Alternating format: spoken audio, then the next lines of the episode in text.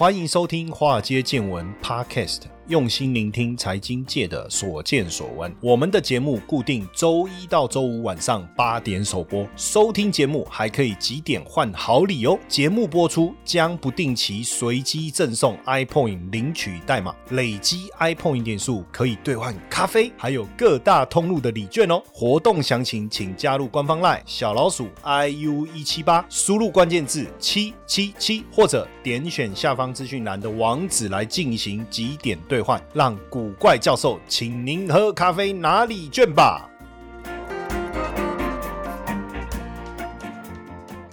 好，大家好，大家晚安，我是古怪教授，人称古怪教授谢承彦就是我啦。哦哟，今天呢来跟大家聊一下这个哦，这个 Luna 哦，Luna 跟他九点哦，狗牛爱名呢，然后。Luna 哦，没有啦，不是啦哦，不要每次都想到那些有的有没有的哈。今天要讲的这个呢，是加密货币的一个这个稳定币哈，就是 Terra 的 Luna 稳定币崩盘呐，结果害韩国二十万人血本无归啊。结果这个自杀圣地啊，在韩国的一个自杀圣地叫马普大桥哦，变成是大家搜寻的关键字。为什么呢？因为哇，这个生态系统就是 Terra 哦，Luna USD 的生态系统崩溃以后呢，那那币跌到剩多少？这个不用讲，你自己上去看了哈。这个跌到什么零点零零零零零零零哈美金的这个价位哈，那等于是跌了将近一百趴哈，一百趴就是这个币就完全没有了嘛哈。那在还没有归零之前，就是九十九点九九九九九九九九九哈，那给投资者带来非常大的损失哈。那因为创办人。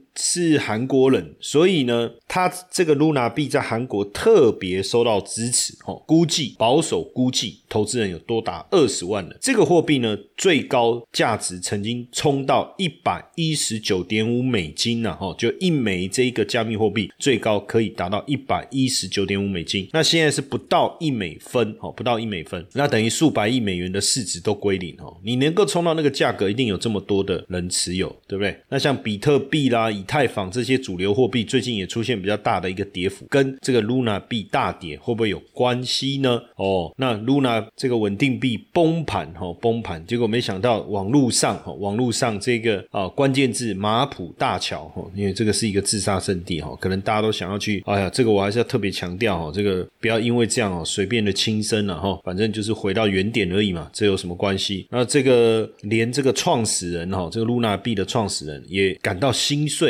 哦，不过没有什么人同情他了。哦，连狗狗币的创始人都批说他应该永远退出啊，币圈了，退出了。哦，不要再碰啊，不要再进来哈。那这个在韩国的各类投资论坛上面吐槽这个 Luna 币也很多了啊，也有上班族说他投了快一百万台币，没几天就损失损失光了。哎，不过这个我还是要讲一讲哈，就是说，当然如果你有一千万，你拿一百万去买 Luna 币，我也说不了什么，对不对？但是你你辛辛苦苦存了一百万，你把一百万都拿去投资加密货币，那我当然就要给你鼓鼓掌，就是称赞你的勇气了哈，称赞你的勇气了哈。那也有网友就是说，反正买了基本上就是废纸了哈。那大家很难接受啊，所以为什么靠近这个投资机构密集的鲁伊岛？哦的马普大桥哈，因为这个之前是韩国自杀热门地点哦，就变被搜被搜寻出来。那所以最近韩国的马普警察署也拉警报哈，就一直在附近巡逻，防止有人自杀哈。那之前这个投资者上亿美元的这个泡沫发生了怎么办？那因为最近呢，韩国警方也有接到检举哦，就是有身份不明的人闯到这个创办人哦，这个露娜币创办人他的这个公寓哦，那这个创办人。也寻求哦紧急保护哦紧急保护，但是呢，这个闯入者有敲门也有按门铃，只是问说，哎，他的先生在不在家这样子而已啊。哦，那当然，他这个警方找到他以后啊，他当然也特别讲哦，他就了解了一下哦。其实他不是坏人，他是加密货币的直播主。二零一七年就一直在投资加密货币，然后呢，这几年来随着加密货币、比特币、加密货币行情的上涨，变得很有钱，也算不错哦。他说他的身家呢，曾经排在全国前百分之一哦。那我不知道他他的百分之一是什么意思呢？但是他说这个加密货币就是因为这件事情让他损失了两百四十万美金哦，那大概七八千万，那所以应该是指币圈的位置吧？哦，应该是。他说他花了八十万。美金买这个 Terra 的治理代币 Luna 哦，那结果一直大涨，一直大涨，一直大涨，他下了非常高的一个重本，然后应该说是重本，然后压了非常多的钱。就崩盘以后，大家都跟这个创办人求助，想要讨个说法，要不然至少你要跟我们讲一下到底发生什么事啊？结果他这个创办人都没有这个发言呢，他才想说被抓起来这个说恐吓人家这一位，他叫做 Chancers 哈，Chancers 哈。那当然他就去搜寻，他也蛮厉害，反正就找他住在哪里，他去按了电铃，然后按了家门。哎，他说他其实呃有开开直播了哈。他有开直播，就是想让大家知道说到底能不能找到嘛？好，这样来开门的这个他的妻子就说啊不在，就报案以后他又被被警察带走了哈。那当然这个我也不了解了哈，因为据说了韩国的文化哦，就是韩国的法律了哈，说你去敲门问话这是违法的。这个我我其实我不确定是不是这样哈，我看网友是这样写。哎，但是你说发生了这些事情，我们不能去了解一下吗？哦，我也不知道，反正我相信大家心里面应该都是很受伤哦，很受伤。那因为这个啊，Terra USD 稳定币崩盘了哈，所以警方也冻结了这个基金会的资金。这个基金会就是由 Terra 创办人所成立的。那当然，这个首尔的地方警察厅呢，也要求各家加密货币交易所禁止 Luna 提取公司资金的能力。哦，那这个部分就很重要了。那这个 UST 的稳定币和 Luna 加密货币这个月陷入了死亡，等于是陷入死亡螺旋了哈，币价大崩跌哈。那 Terra 区块链背后的公司也损失了三百亿美金，当然全球投资人损失是数以十亿啊，就数十亿美金呢。哦，那当时这个 Luna 基金会呢，负责利用所持价值数十亿美元的比特币银弹，要来维持 UST 美元挂钩，最后还是失败，现在被指控。说是这个金融犯罪哦，也被指控说是金融犯罪。那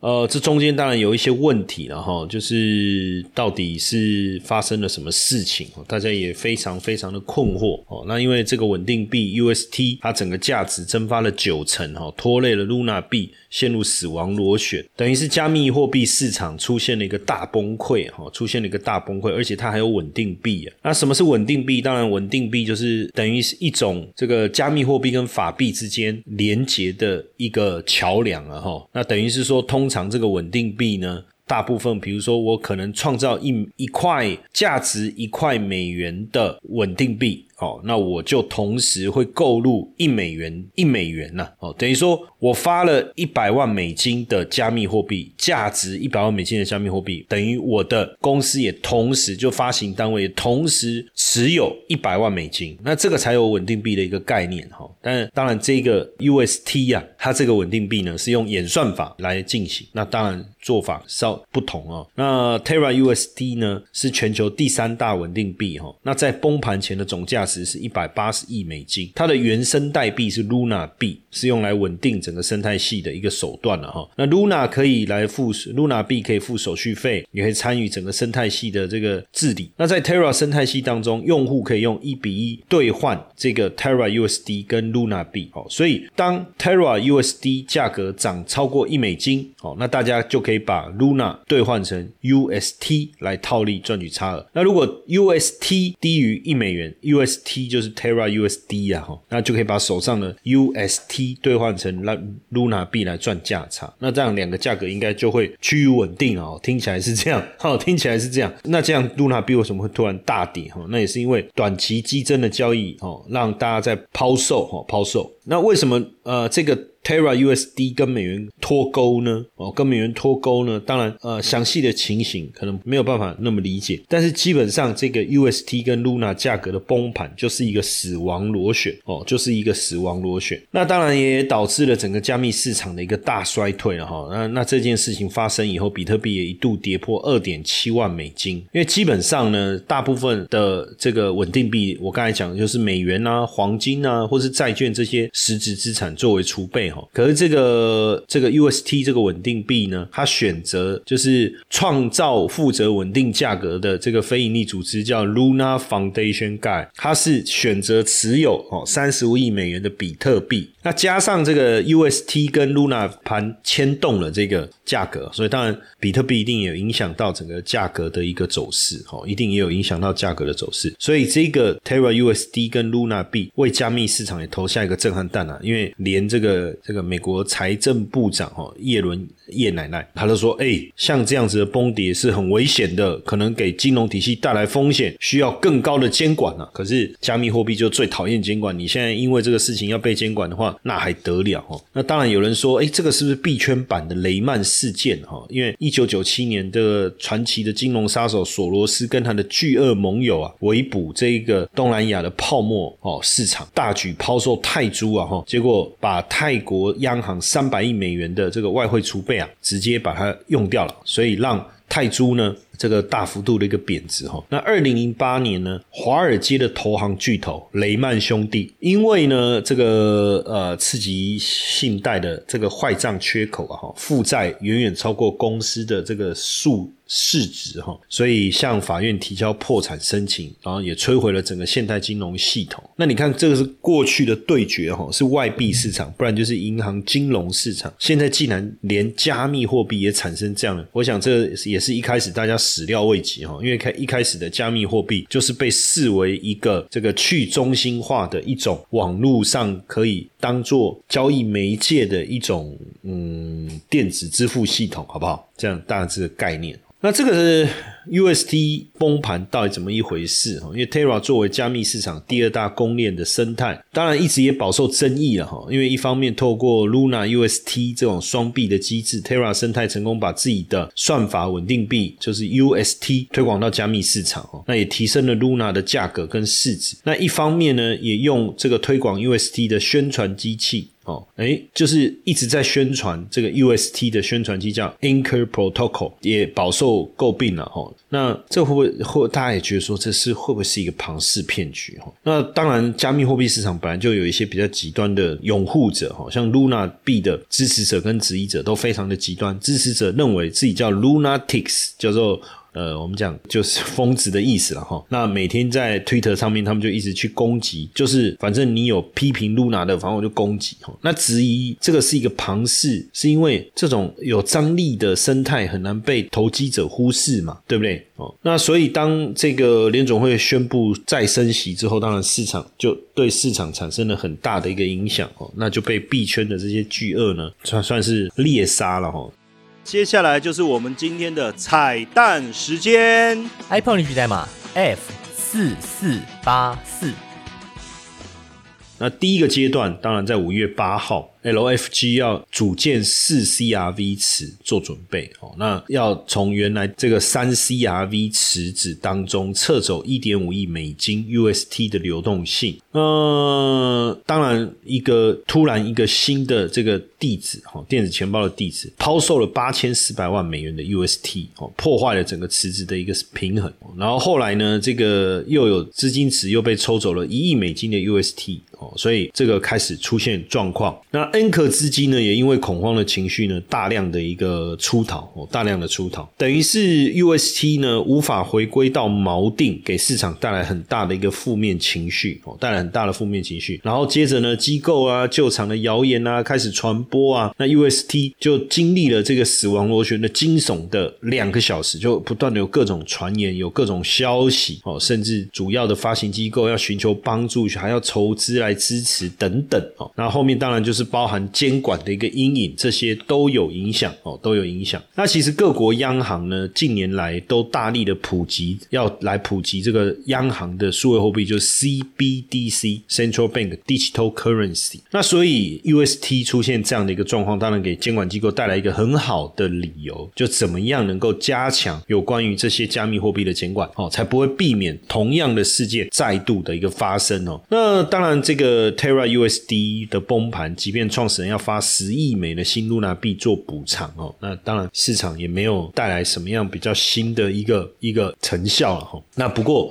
现在检韩国的检方哈，这个要展开这个骗局调查哈。官方记录显示啊，这个 Terra 的算算法的稳定币 UST 哈和它的姐妹币 Luna 崩盘前呢，这个区块链的创办人解散了南韩 Terraform Labs Korea 哈。就是关闭总部跟唯一的分公司，所以呢，南韩检方就开始在针对这个创办人来提起涉及庞氏骗局的指控哦。那根据南韩的法院的注册局发现，他们在四月三十号股东大会上解散该公司位于釜山的总部和首尔分公司，呃，也就是创办人就是执行长哦，那他也作为清算人。那当然，他们决决定要清算没多久哦，UST 的价格就失去跟美元挂钩，持续的一个下跌。那这样子是是不是有问题？因为在韩国有二十八万的投资人持有七百亿美，总共哈七百亿美的露娜币，哇，那这个到底规模有多大？就实际的规模有多大？这个还要计算，对不对？这个是不是？当然就会被视为是不是有违法啦，有没有诈骗的一个问题了哈。那所以整个币圈呢，针对这个事情，我们看到各种态度了哈。因为真的是五五月份整个加密货币的市场剧烈的波动哦，加密货币的市值蒸发了一半。你看那个之前比特币最高有到六万，后来直接破三万，就是腰斩了哈，整个腰斩。那这个比特币当然是跌到了低点，近期来的低点，当然不是历史的低点哈。那狗狗币的创办人马库斯啊。哦，这个民营币 Doge 啊的创始人呢，比利马库斯哈，Marcus 哈，他。就是说，每次当他读到有关 Terra 跟 Luna 崩盘的消息，他会被激怒。哦，他就说他在推特中发言说，这绝对是他一生当中看过最愚蠢的事情。哦，最愚蠢的事情。他觉得这个 Luna 币他们的创办人整个团队就是一个堕落的赌徒，而且狂妄自大。哦，而且同为币圈人呢，他说这根本就是一个泡沫。哦，那这个呃比尔阿克曼呢，哈是 Pershing Square Capital Management 的执行长。哦，他就说哇，这个。对整个加密货币的生态已经造成威胁哈，因为说区块链的算法设计是一个金字塔计划，那 Luna 和 Terra 的供需应该要平衡啊，可惜实际上因为没有基础业务的支撑，然后还跟投资者承诺会获得一定程度的一个回报哦，这都是有没有商业基础啦。那币安的创始人也表达不满哦，他是说这个产品设计的缺本身其实就是有缺陷哦，本身就是有缺陷，呃，而且呢提供的这个利率啊哦相当高的一个利率，实际上是一个非常不好的一个做法哈。那以太坊的创联合创始人布特林也说。Sorry for your loss，哦，就是说，当然为你的这个赔钱，难道我要讲一个说啊，为你的损失感到抱歉吗？对不对？哦，那实实际上是不是投资这个这个 Luna 币是一个这个什么讲愚蠢的行为呢？哈，那这个加密货币交易所币安呐，哦，因为他们当然他觉得说这个该项目他认为不是骗局，他就是说一个蠢的，就是一一个愚蠢的一个结构了哈，一一个愚蠢的结构，但不是一个骗局。然后他还说任何。设计整个 UST 机制的人，应该要检查一下脑袋。啊，当然，呃，我我我觉得就是整个事件也闹得非常非常的大哈，那也也影响了很多投资加密货币，或是刚开始投资人或投入很多的这个资金的人。其实现在这样看起来啊，其实确实相当的伤脑筋了。那二零一七年我在香港就已经接触到比特币，那当时也跟很多香港圈的金融朋友一起在研究这一块，也有人看得非常好，也有人看的这个这个这个非常的不好。那巴菲特像巴菲特本身，当然他就。不支持这个加密货币哈，那美国政府的态度当然就是也是觉得说加密货币不管怎么样，你还是要监管哈。那监管就没有所谓的去中心化的这样的一个优势哈。那实际上这种加密货币还是有很其实有很多的我们讲地下金融啊哈，或者是汇这个地下汇兑他们采用的一种做法。简单来讲，你今天呃你今天资金的来源是不合法的，你要洗钱，你要怎么洗？那你就买比特币啊，买了比特币，然后等到比特币这个换回来，就说啊我是。投资赚获利的啊，那你的钱就从这个非法变合法，这个很像大家去赌场绕一圈哦，先把手上的钱输掉，然后接着再赚赚钱，赚的钱就是我赌博赢来的，有没有记录？有啊，哦，类似这种概念哦，类似这种概念。那但是当然，呃，二零一七年这样一路比特币从一千这样一路大涨，你可以讲说几十倍哦，那确实，呃，我当时认识几个香港的朋友，有人就因为投资比特币哦，赚了好几千万港币，或者讲。讲好几千万美金哦，是非常的吓人的哈，非常非常的吓人。但是随着这个比特币哦，又一路攻到六万，再跌回三万的这个过程，其实大家也开始去反思啊，就是说到底加密货币是一种我们把它拿来当做一个交易的工具，还是我把它拿来变成是一种投资的项目，还是我真的就是把它当成一个币来来去思考，当视为一种币，因为法币啊，比如说台币，你放银行是有利息的，对不对？那这利息怎么产生的？大家有没有想过，货币为什么会有利息呢？货币本身又没没有办法产出，它又不像公司，我买了股票，公司会赚钱，赚了钱能够产出，对不对？产出它的盈余，那自然就能够有利息可以领。可是为什么加密货币可以？你有没有想过？那为什么一般的货币可法币可以？因为很简单嘛，就好比台币来讲，为什么你存银行可以有利息，即便现在不是很多？那是因为这个钱被放贷出去，这个货币本身。被当做一个赚钱盈利的一个一个平台或一个工具，对不对？或一个媒介。那他赚了钱以后，当然他就可以拿一部分出来，好像你把钱存在银行，银行把钱拿去借给别人赚利息，对不对？那他分他分配给你的定存利率，不是就一种分红的概念吗？可是加密货币有没有这个借贷机制？那如果没有，为何加密货币可以套出利息出来？所以才有人说这根本就是一个一个庞氏骗局。那到底它是一个？很复杂的演算法的机制，还是它是真的是一个一个骗局？哈，我我觉得都还是值得我们去认真的去思考，哈，认真的去思考。那所以呢，如果你对刚才我讲的这个呃加密货币啦、比特币啦这些东西哦，或是对整个跟货币有关的。这个应该是就是比特币哦，就你对比特币哦，你也觉得呃想了解为什么各国央行不爱比特币哦？那还有他们主要的原因是什么哈？那呃大家可以加我们的这个官方 line 哦，小老鼠 iu 一七八哦，小老鼠 iu 一七八，那你输入关键字 f x。f x f 啦，f 啦，哦，就发发个 f x 就一个叉嘛，f x 其实就外汇简写的意思，哦，那你就可以来看一下，哦，拿到我们的古怪小报来看一下，为什么各国都不爱比特币呢？原因到底是什么？好不好？嘿，各位铁粉们，如果喜欢华尔街见闻，请大家多多按下分享键，让更多人能听到我们用心制作的节目。你们的一个小动作，是支持我们节目持续下去的原动力哦，快去分享吧！